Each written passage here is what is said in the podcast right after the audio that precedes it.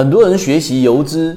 啊，都会掉入到一个误区，误以为我们是要去研究席位，去跟踪席位，去把所有的席位进行归类，然后了解每一个席位的操作特性，最终能够呃像游资一样快速的去捕捉到题材的一个热点，跟上妖股，抓到连续的涨停板，或者提高自己打板的成功率。但是呢，我们的这个圈子里面给大家提到了一个游资思维，提供了另外一个方向给大家。那么今天我们就用三分钟给大家去聊一聊，到底我们提供的另外一个游资思维的方向，是不是能够帮助我们大部分人能够靠近起爆点？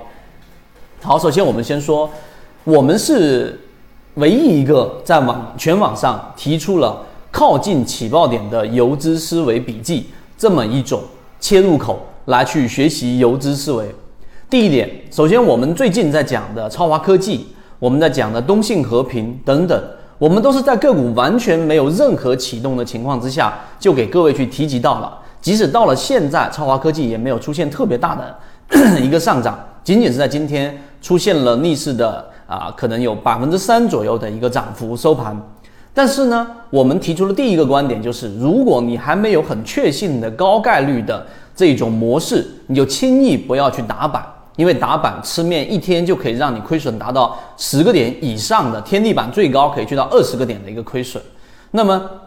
我们在没有确信模式的情况之下，我们更多的是要先学学习一个模式，就是前面我们所说的低吸，并且呢用游资思维的方式来靠近起爆点，这是第一。第二，为此我们做了什么样的事情呢？我们做了第一个，我们给各位去讲了我们的缠论，因为缠论呢，它实际上是把一只个股的上涨，帮你用我们说缠论的视角放缩小到我们所说的六十级别、三十分钟级别，甚至二十分钟级别、十分钟级别，去寻找它在上涨过程当中到底是怎么构建的，在每一个形成的中枢过程当中，是不是有形成背驰？如果有，就会出现我们的第一类型、第二类型。第三类型的买点，简单的说就是把一个上涨给它解构拆分，然后换不同的时间周期来观测它的量能到底是堆积的还是减弱的，是背驰的还是顺势的。这个是我们提供的第一个方向。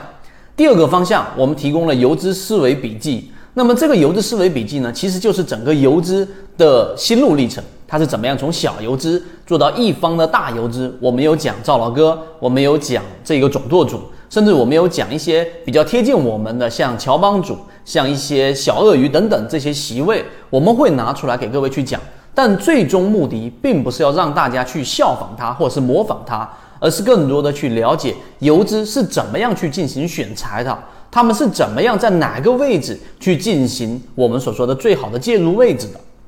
这里面就是我们提供的两个方向，当然还有其他的细节。我不去多说，但仅仅从这两个方向就告诉给大家，其实我们的目的是为了靠近起爆点。有一天，可能某到某一个时间点，你可能去介入的个股，可能在未来的一个周里面，就像最近我们在讲的世纪鼎力也是一样，拉了一个涨停板，那么就有游资参与进来，就你先低吸，游资再进来的时候，其实你就已经掌握了非常大的一个优势。这个在游资思维笔记里面也跟各位去讲过，我们的目的是要在我们的自选板块当中，尽可能处于我们自己有利的位置介入，而不是说非要买到涨停板上。